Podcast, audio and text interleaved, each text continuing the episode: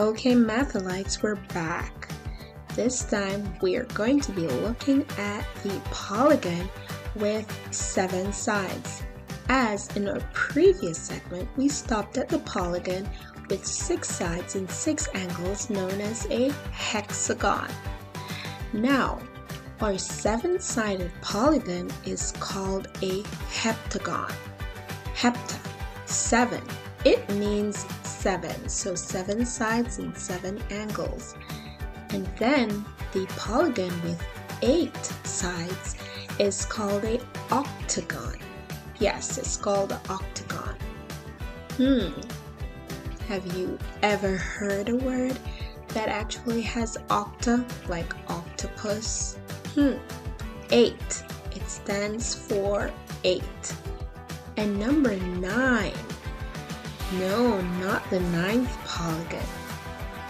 It's the polygon with nine sides and nine angles, and that's called a nonagon.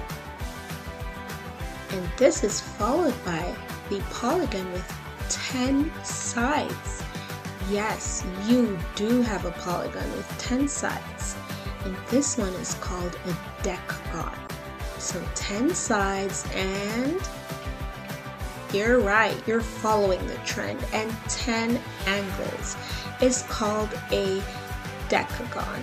So that's from 3 to 10. So now you know what the polygons are called, starting from the ones with 3 sides to the ones with 10 sides. Let's go, Mathalites. You have more to learn, and I certainly will be back to teach you more.